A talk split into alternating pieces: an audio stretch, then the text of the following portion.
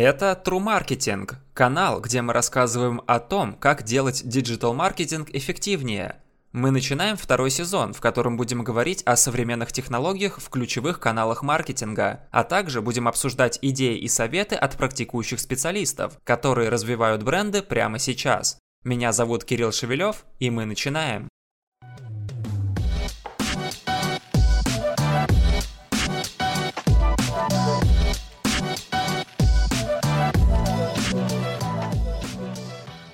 С вами второй сезон подкаста True Marketing, где мы говорим о современном маркетинге. С вами ведущий Кирилл Шевелев и Артем Первухин, продакшн-директор агентства Кинетика.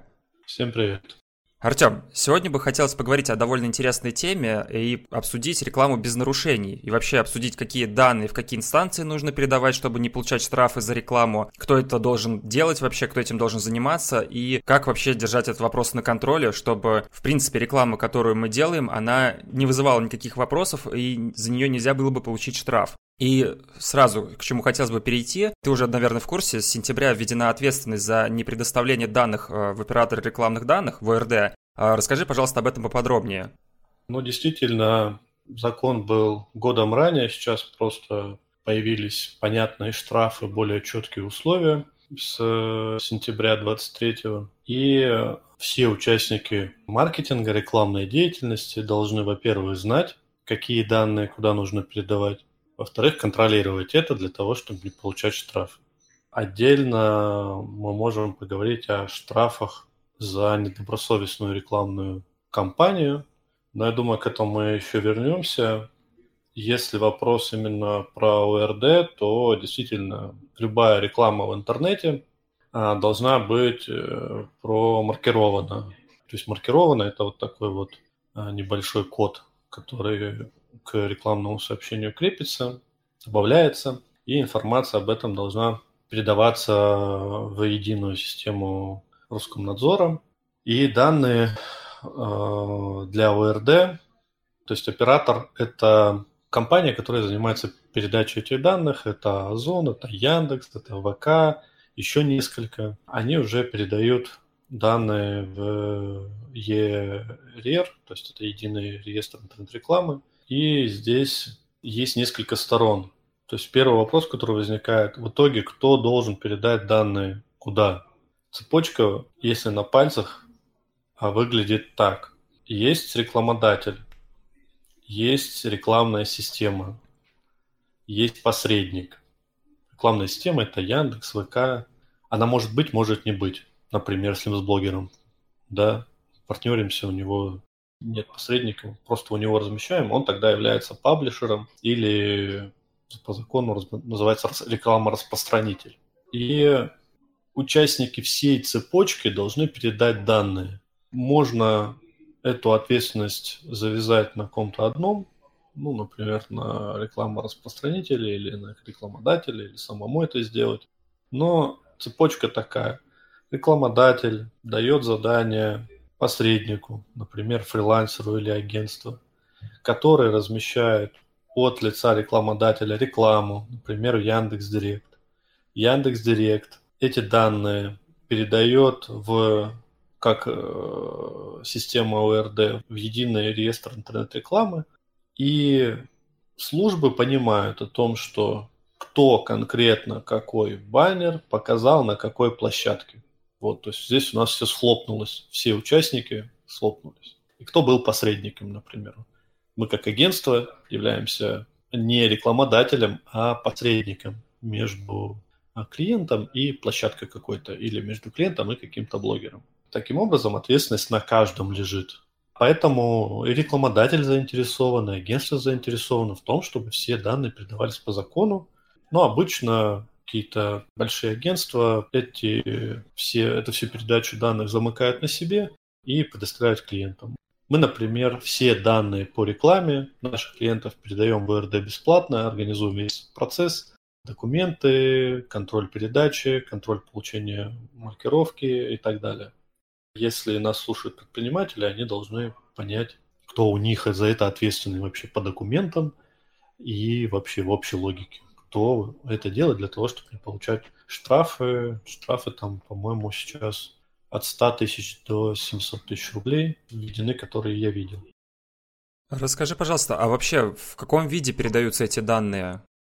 Как мы передаем в ОРД? Мы передаем данные самого рекламодателя, его ИНН, АКВЭД, наименование юрлица. Мы передаем креатив и мы передаем метку, по которой мы его промаркировали.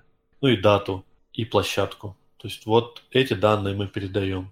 Если говорить о ключевых площадках, там ВК, Директ и так далее, то функцию передачи выполняет сам Яндекс. Мы для него подготавливаем только документы. А если мы напрямую работаем с какой-то площадкой, то мы вот этот пакет данных загружаем в РД и передаем.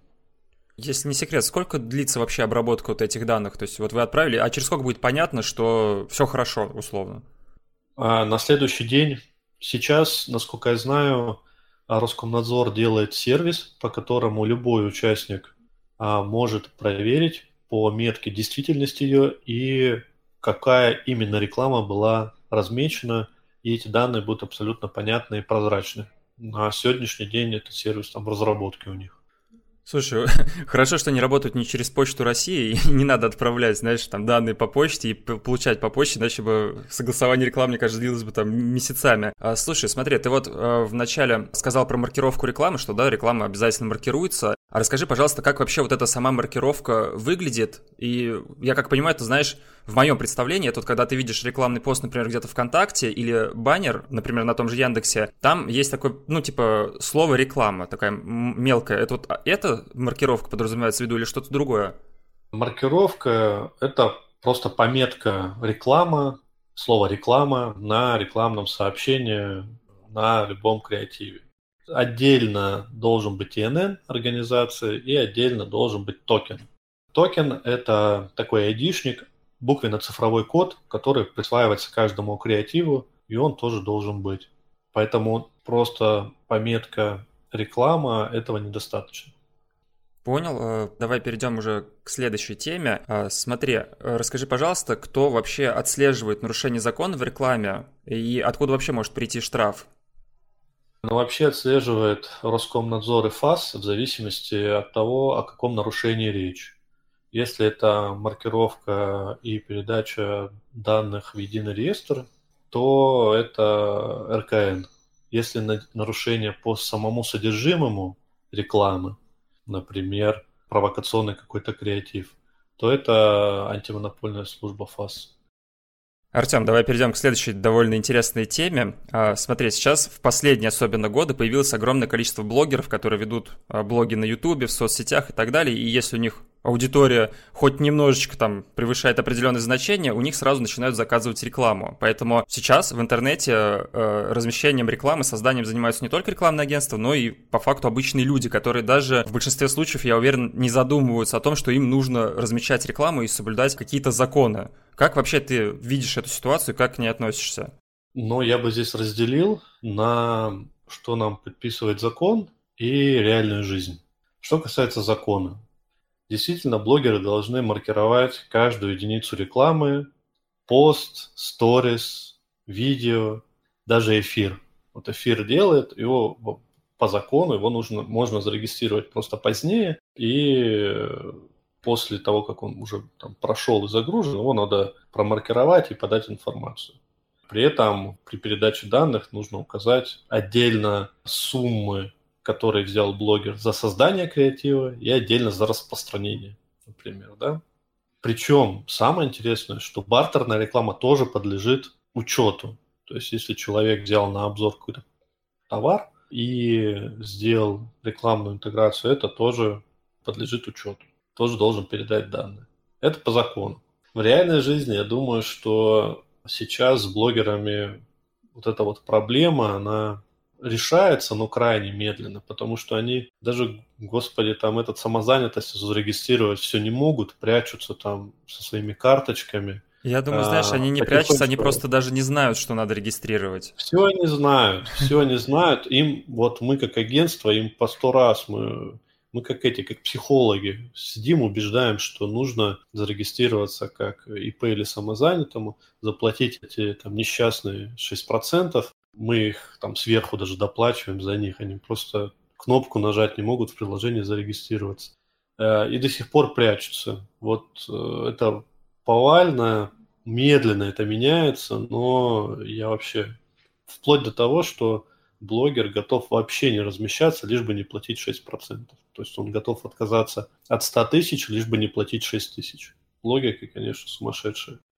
Что касается учета и реальной жизни по блогерам, я думаю, что еще медленнее будет маркировка. А, то есть если мы как агентство защищаем бренд и будем за этим внимательно следить, настаивать, вплоть до удаления материала, если блогер там забыл это или не исполнил требования, то есть напрямую как-то сотрудничают, перекидывают там на Сбер свои там, эти там, тысячи рублей, то, конечно, это все маркироваться не будет.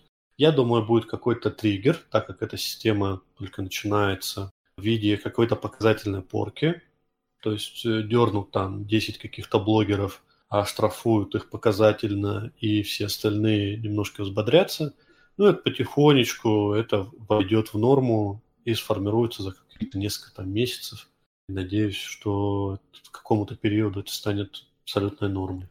Слушай, мне кажется, все равно определенный процент блогеров так и не будут маркировать рекламу. Даже, знаешь, можно на конкретном примере рассмотреть, если какой-нибудь там 16-летний парень начал снимать какие-нибудь э, видосы про игрушки на Ютубе, и у него что-то действительно начало заходить, накапливаться подписчики, и какой-нибудь там условно паблик ВКонтакте игровой придет, скажет, прорекламируй нас в своем ролике, он там выпустит ролик с интеграцией, я не думаю, что он в принципе даже задумается о том, что нужно где-то зарегистрироваться, что-то там уплатить и так далее. Я думаю, все зависит от э, неотвратимости наказания.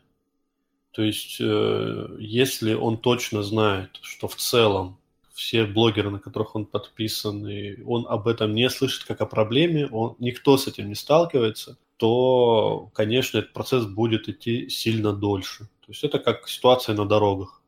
То есть вроде светофоры поставили, камеры поставили. Можно ли сказать, что никто не нарушает?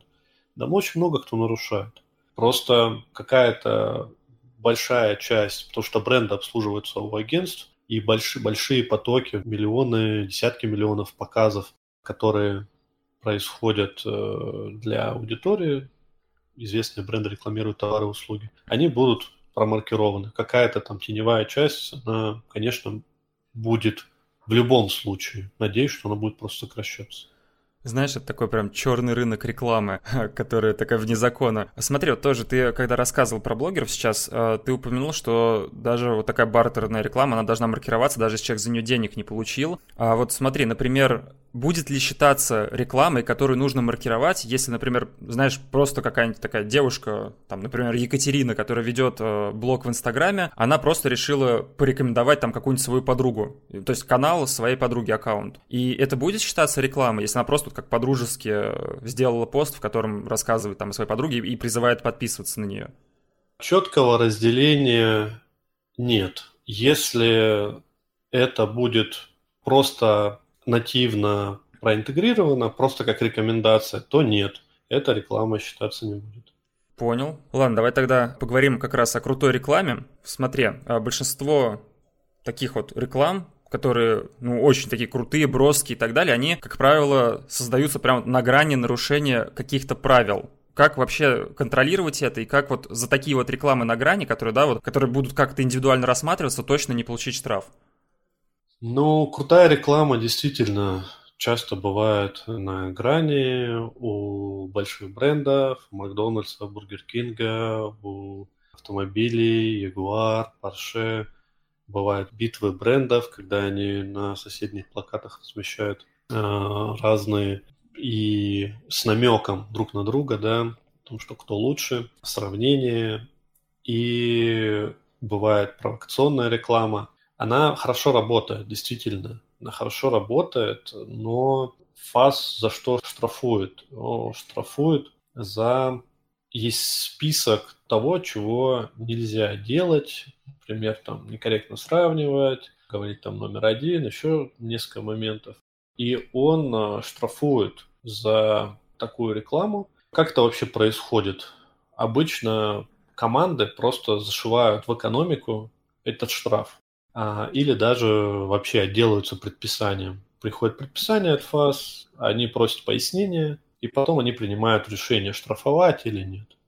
Если вы все удалили, то велика вероятность, что штрафа и не будет. Команды маркетинговые это знают. У них есть вот эта дельта на штраф, там 100-300 тысяч они зашивают. И если это классная реклама, как когда-то была там у мобильных операторов, такая провокационная. В Евросети, я помню, тоже была. Там вообще чуть ли не с матами. Просто часть экономики это является, и все. На рекламную интеграцию. Если они понимают, что они где-то за грань выходят. А, даже, смотри, э, не совсем понятно. Если реклама такая подлежит штрафу, то потом, когда агентство там или владелец товара заплатит штраф, разве не потребует рекламу удалить?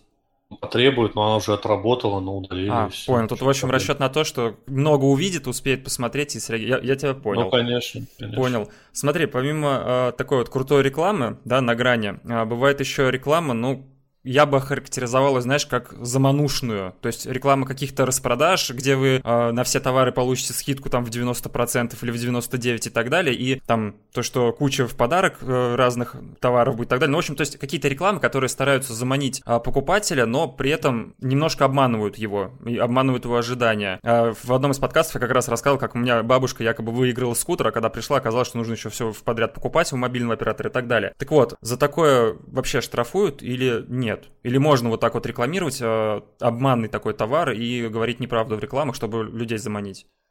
К сожалению, тема вот эта вот банальная скидки до 90% и прочее, они являются нарушением никаким. Так делать можно, потому что обычно какой-нибудь один там завалявшийся товар в каталоге действительно имеет скидку 90%, или там 70, или сколько там написать, без разницы, 99. И в этом случае рекламная кампания может работать, никакого нарушения здесь не происходит. То есть суть такая, что скидка, она должна быть правдивой. Вот. Но в рекламной кампании в баннере не говорится, да, сколько товаров такой скидкой. Поэтому это довольно олдовая такая тема. Я не знаю, кто ее использует, она очень плохо работает. Есть куча других креативных и интересных механик, связанных с, с скидком, с дисконтом. И из такого самого простого намного лучше люди покупают конкретный товар с конкретной ценой или конкретной скидкой. То есть там вот пылесос не за 5 тысяч, а за 3 тысячи. То есть абсолютно такие вещи намного лучше работают, но сейчас мы еще встречаем действительно эти скидки, распродажи.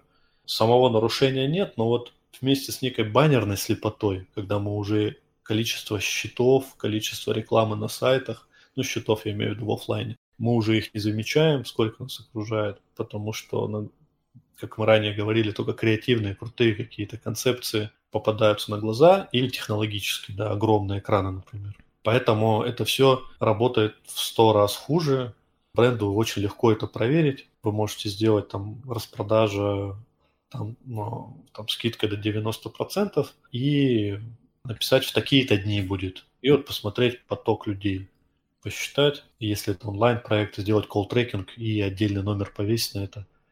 А, и посмотреть, сколько людей будет звонить именно с этих счетов, с этой рекламы, как выделенный канал. Ну, не очень, не очень-то хорошо работает, но нарушением не является. Слушай, вот пока ты рассказывал, я только сейчас вспомнил, что, по крайней мере, пару лет назад по интернету гулял такой мем, что э, один ювелирный магазин все закрывался, закрывался но, и распродавал товары со скидкой там до 90%, но никак все не мог закрыться. Ну, то есть была такая рекламная кампания у них на протяжении там огромного количества времени, что, ребят, вот бегите, вот буквально завтра уже закрываемся, все по 90%, и все никак они не, не закрывались. Вот, давай тогда э, поговорим про следующий э, вид товаров вернее, даже не про вид товаров, а про тип рекламы товаров, а когда в рекламе говорится, что вот именно товар этого производителя, он прям номер один, самый лучший, все остальные это просто вот фигня полная, то есть как бы идите к ним, покупайте, остальное не берите. Вот такое является наказуемым или нет? Вообще, здесь такая тема. И вообще тема с этой лучшестью, с номером один, у нас должны быть подтвержденные вот эти вот критерии, по которым компания лучше или продукт лучше, они должны быть подтверждены какими-то исследованиями. Просто так говорить нельзя. Но бренды уже давно делают ангажированные исследования. По идее, оно должно быть независимое о том, что вот эта паста лучше очищает, чем это. Этот пылесос пылесосит лучше, там, чем этот. Или он номер один по такому-то критерию. Вот здесь, если вы такое видите, скорее всего, там есть звездочка, там написано о том, что это номер один по какому-то исследованию, какой-то компания делала исследование, и вот выяснила, что она номер один по такому-то критерию.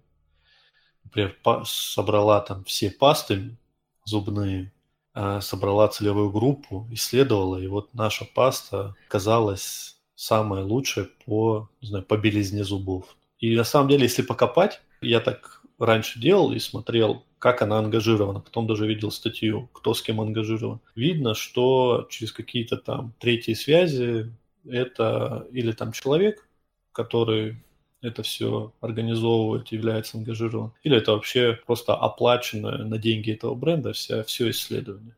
Я не говорю, что так повсеместно, но это часто используется, поэтому есть нюанс. Использовать можно, если это исследование показано, можно. Важно только не говорить, что, не знаю, нельзя сказать, я там самый лучший человек на Земле, там, или там наша, наш пылесос самый лучший. Нет, надо сказать, по какому критерию конкретно. И если есть исследование, туда, так, это не запрещено.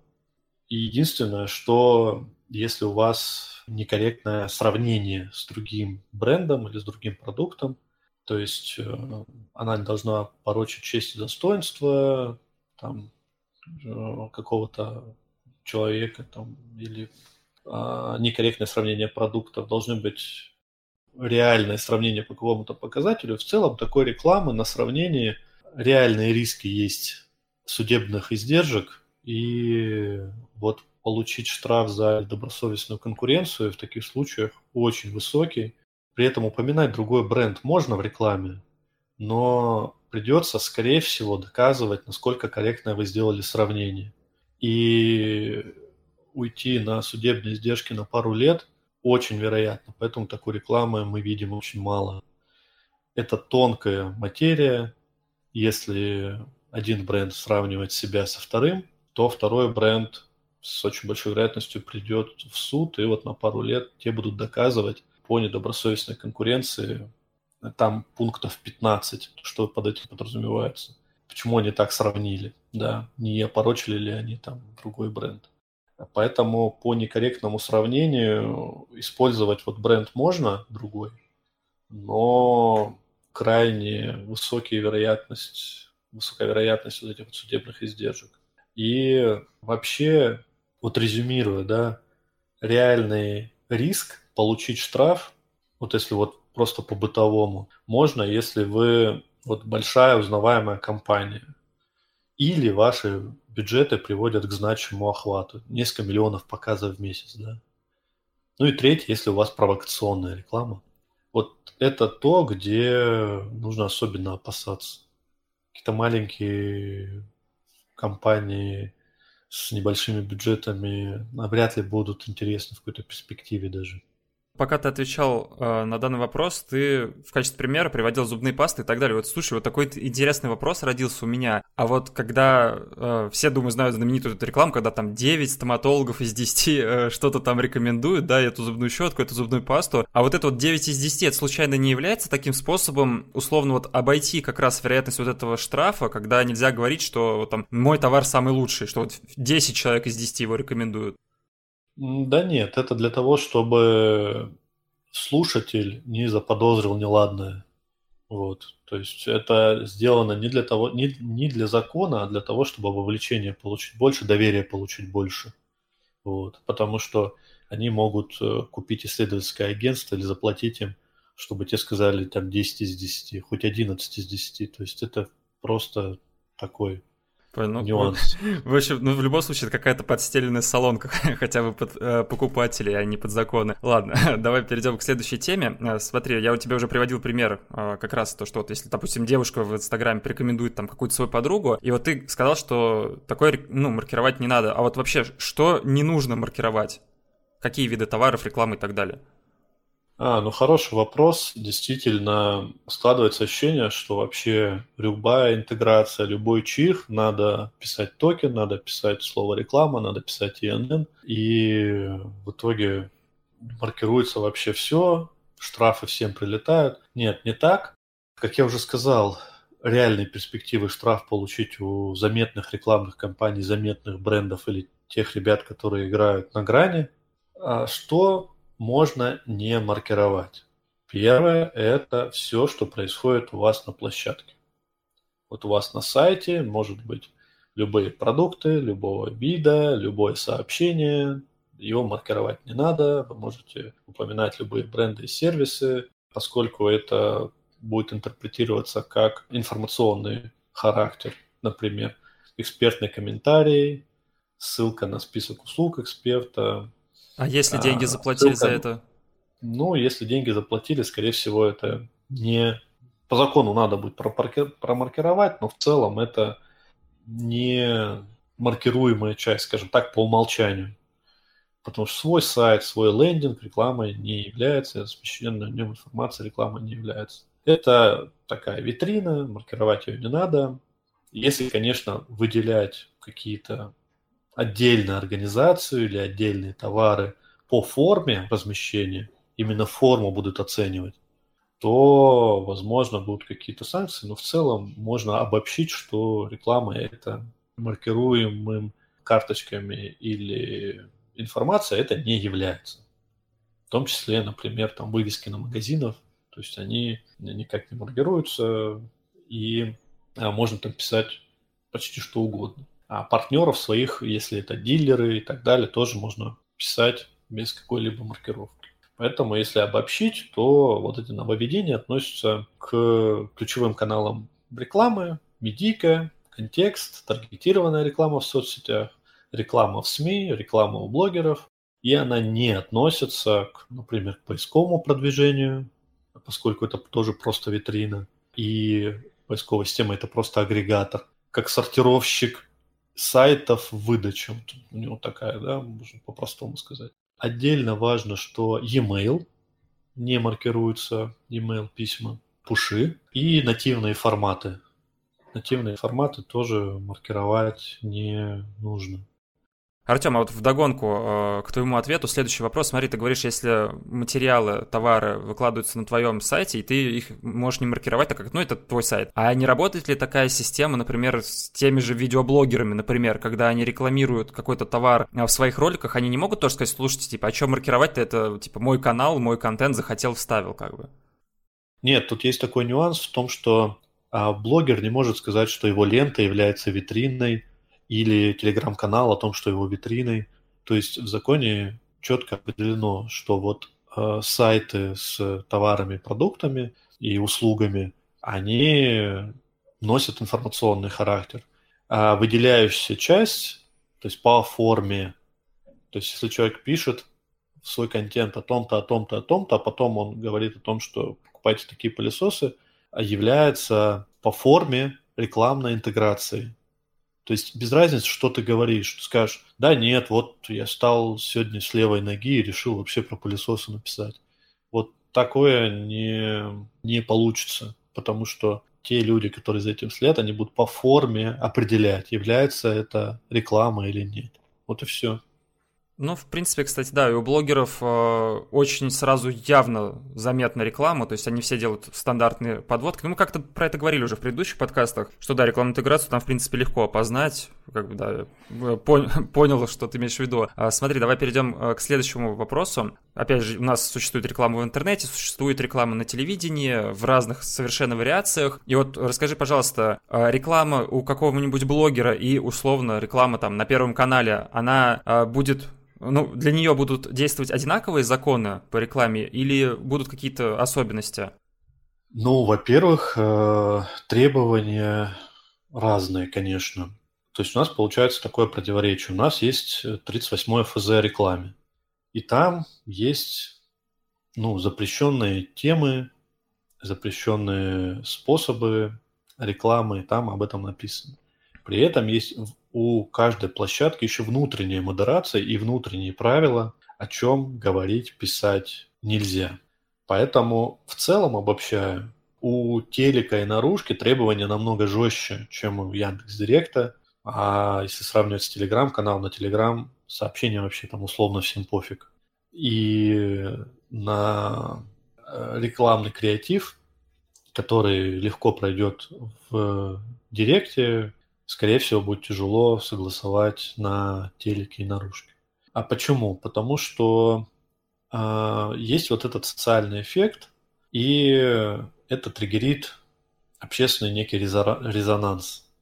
Что, в чем здесь идея? В том, что наша рекламная кампания должна быть такая, чтобы энтузиасты, которые защищают права в темах там, веры и церкви, секса, войны, вредных привычек, неконструктивного общественного поведения, там, драки, еще что-то, дискриминации по какому-то, они, скорее всего, на наружке и на, на телеке, скорее всего, они активизируются, и мы получим э, реальные судебные издержки. А на форматах э, медийных, онлайн или там Telegram, там такого меньше или почти нет. То есть рекламная кампания там, скорее всего, меньше резонанса этого получит или вообще не получит.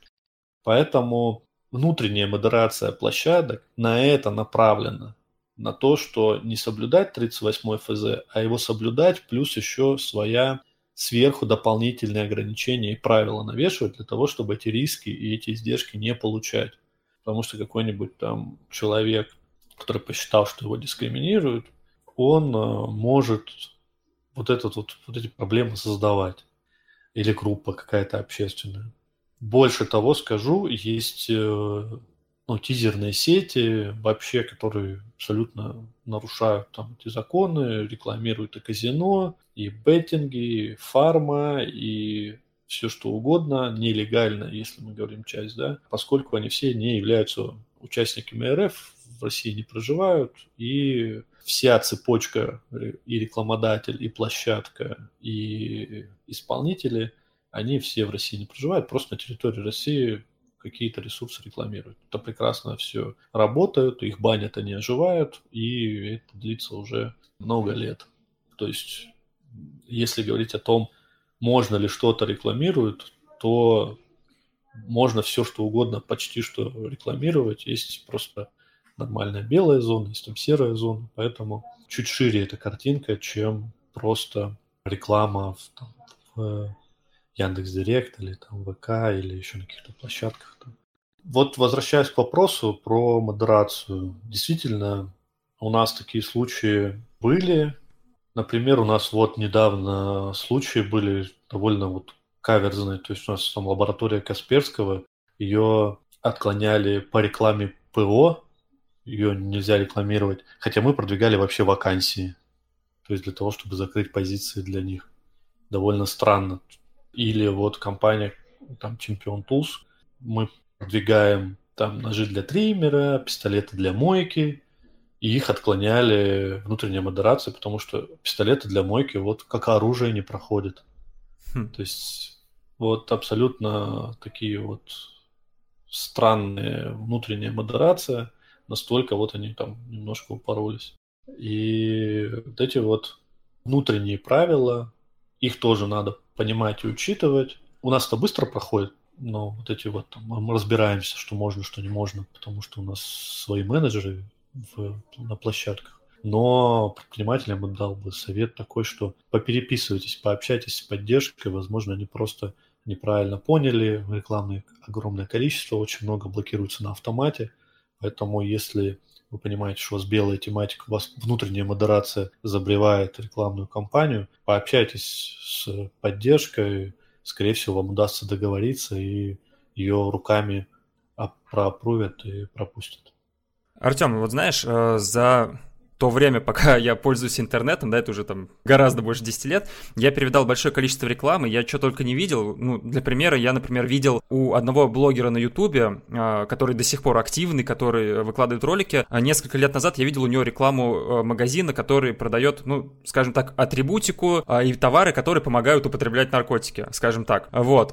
И, как по мне, это незаконно. Но почему-то реклама есть, она, наверное, до сих пор на Ютубе существует. И вот, исходя вот из этого, хочется задать вопрос. Вот скажи, пожалуйста, а что вот вообще точно нельзя рекламировать? Какие вот рамки есть вообще у нас в целом в стране по закону? Но э, если он рекламировал наркотики... Не, не, нет, не него... наркотики, товары. О, товары, помогающие там их употреблению, знаешь, там бонги, вот это вот все. То есть не сами наркотики. Ну, опа- опасно, реально, реальные перспективы присесть за такие дела. То есть э, помимо банального оружия, наркотики, э, взрывчатые вещества, алкоголь, табак, что еще можно сказать? Что запрещено реклама казино, игровых автоматов, вообще азартных игр. Порнография, наверное, тоже. Да, туда же. И огромное количество. Э, запрещено продавать реплики, то есть копии оригинальных товаров. Медицинские услуги и медицинские оказания медицинских услуг онлайн. Значит, э, политическая реклама, предвыборная агитация сюда же, продажа промокодов, реклама интим знакомств туда же, да, порнография туда ее в копилочку. Э, реклама направлена на привлечение к VPN, реклама от VPN-сервисов, подмена и так далее. Какие-то шокирующие, трагические события запрещено. Значит, э, э, все пирамиды и все, что конкретный модератор распознает в том, что это махинация, пирамида мошенничества, туда же рецептурные лекарственные препараты, магические услуги и прочая дичь сюда же. Что еще? А, ну вот, какие-то мошеннические программные обеспечения и вообще программное обеспечение такого характера э, запрещено. Сюда же, кстати, относятся к услугам по подготовке, написанию всяких там докладов, рефератов для студентов. Их тоже запрещено. Вот то, что на ум приходит. Тут все. Слушай, сейчас, конечно, такой будет ироничный вопрос, но вот это точно все запрещено. Просто дело в том, что я поясню. Я помню, э, пару лет назад э, блогеры на Ютубе активно рекламировали там условно радиоактивные наушники. Ну, люди помоложе помнят этот мем. А, и, как я понимаю, им ничего за этого не было. Сейчас рекламируются букмекерские конторы, э, казино, на эти, ну, типа, сейчас был буквально недавно бум, когда многие стримеры рекламировали активно казино, сейчас их немножко припугнули, но некоторые продолжают рекламировать. То есть из того, что ты перечислил, я единственное, вот что помню, единственное, что помню прям реально, был скандал, чувака прижали за рекламу ответов к ЕГЭ, что он начал рекламировать ответы, вот, типа, сайт э, показывает ответы ЕГЭ, вот его реально прям, как я знаю, ему ну, пришло какое-то предупреждение, что давай-ка удаляй все это. И он удалил. Но из половины этого перечисленного, да сейчас, мне кажется, без проблем можно на Ютубе найти э, рекламы сервисов VPN, которые недавно прям вот буквально ролики выложены. Я даже пару видел из них. То есть точно запрещено все это? Ну, давай так. Первое, я уже упоминал, что есть способы их рекламировать и просто к ответственности не могут привлечь, блокируют на уровне домена и все. Есть ли реклама такого характера на белых площадках? А, типа там Яндекса. Такой рекламы нет. Если она появляется и просачивается сквозь модерацию, ну, проживет ну, я тебя больше, больше про YouTube э, говорю и видео Что касается YouTube, угу. то нету неотвратимости наказания. По сути, если я прошел модерацию YouTube внутри, и никто не пожаловался на видео, то оно будет какое-то время жить. Вообще это запрещено, и ты спрашиваешь, а почему я тогда вижу? Ну, потому что а, нет санкций, нет ответственности, люди ее не несут, не чувствуют, не понимают, или ее реально нет, они что там рекламируют казино год. Никто к ним не приходит, никто не стучится, модерация пропускает на Ютубе, запикивают какие-то слова, делают так, чтобы модерация, там же автоматическая э, модерация, mm-hmm. чтобы она, чтобы ее пройти. Поэтому это происходит. Поэтому это происходит. То, что э, люди ну, там за э, какие-то три серебряника готовы на такой риск, ну что ж, это их выбор. Ну, как бы я понимаю, что ты имеешь в виду, я полностью с тобой согласен. Ну, знаешь, тоже про три серебряника там некоторые люди в Дубая уезжают, жить на этой рекламе. Вот. А, ну смотри, ну. давай будем переходить к нашей последней теме. Как раз у нас, как по мне, э, получилась довольно интересная подводка. Раз уж мы заговорили вот ну, о том, что товары, которые нельзя рекламировать, они все равно появляются и так далее. А, вот смотри, как по мне, чтобы снизить, короче, вот чтобы снизить э, их количество вот такой рекламы, рекламы таких товаров, нужно, как по мне, ужесточать законы. И вот ты сам как считаешь, в будущем законы о рекламе, они будут как-то ужесточаться или нет?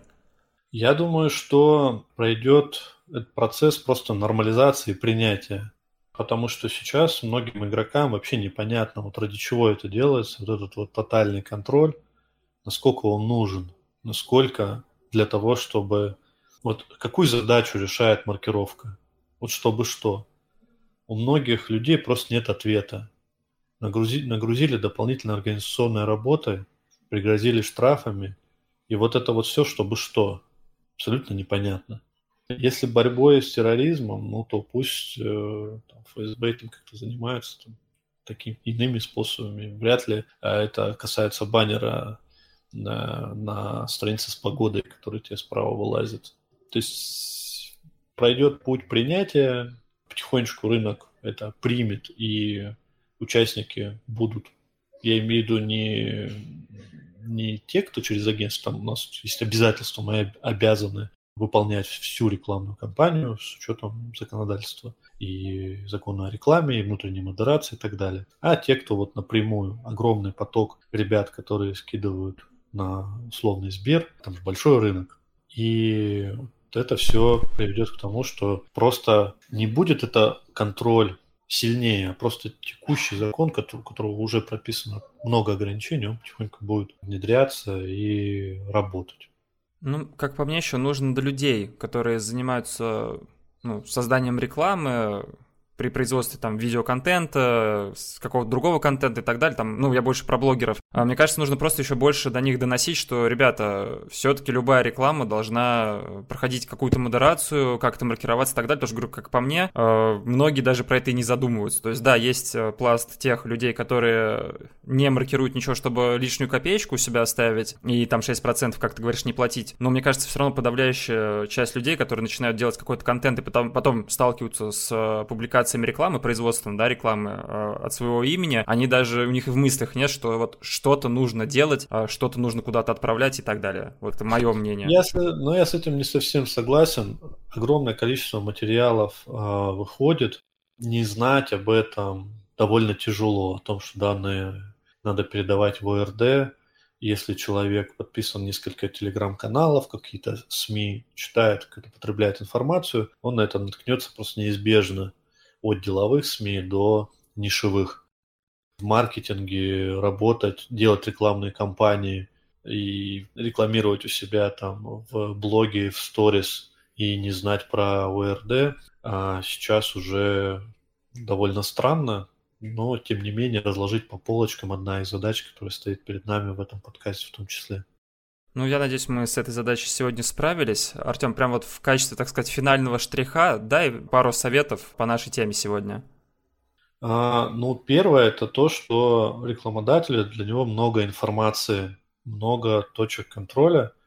И вот э, первая рекомендация – перекладывайте ответственность на подрядчика, через которого делаете рекламную кампанию, а сами просто контролируйте, что раз в месяц, что данные в ОРД переданы.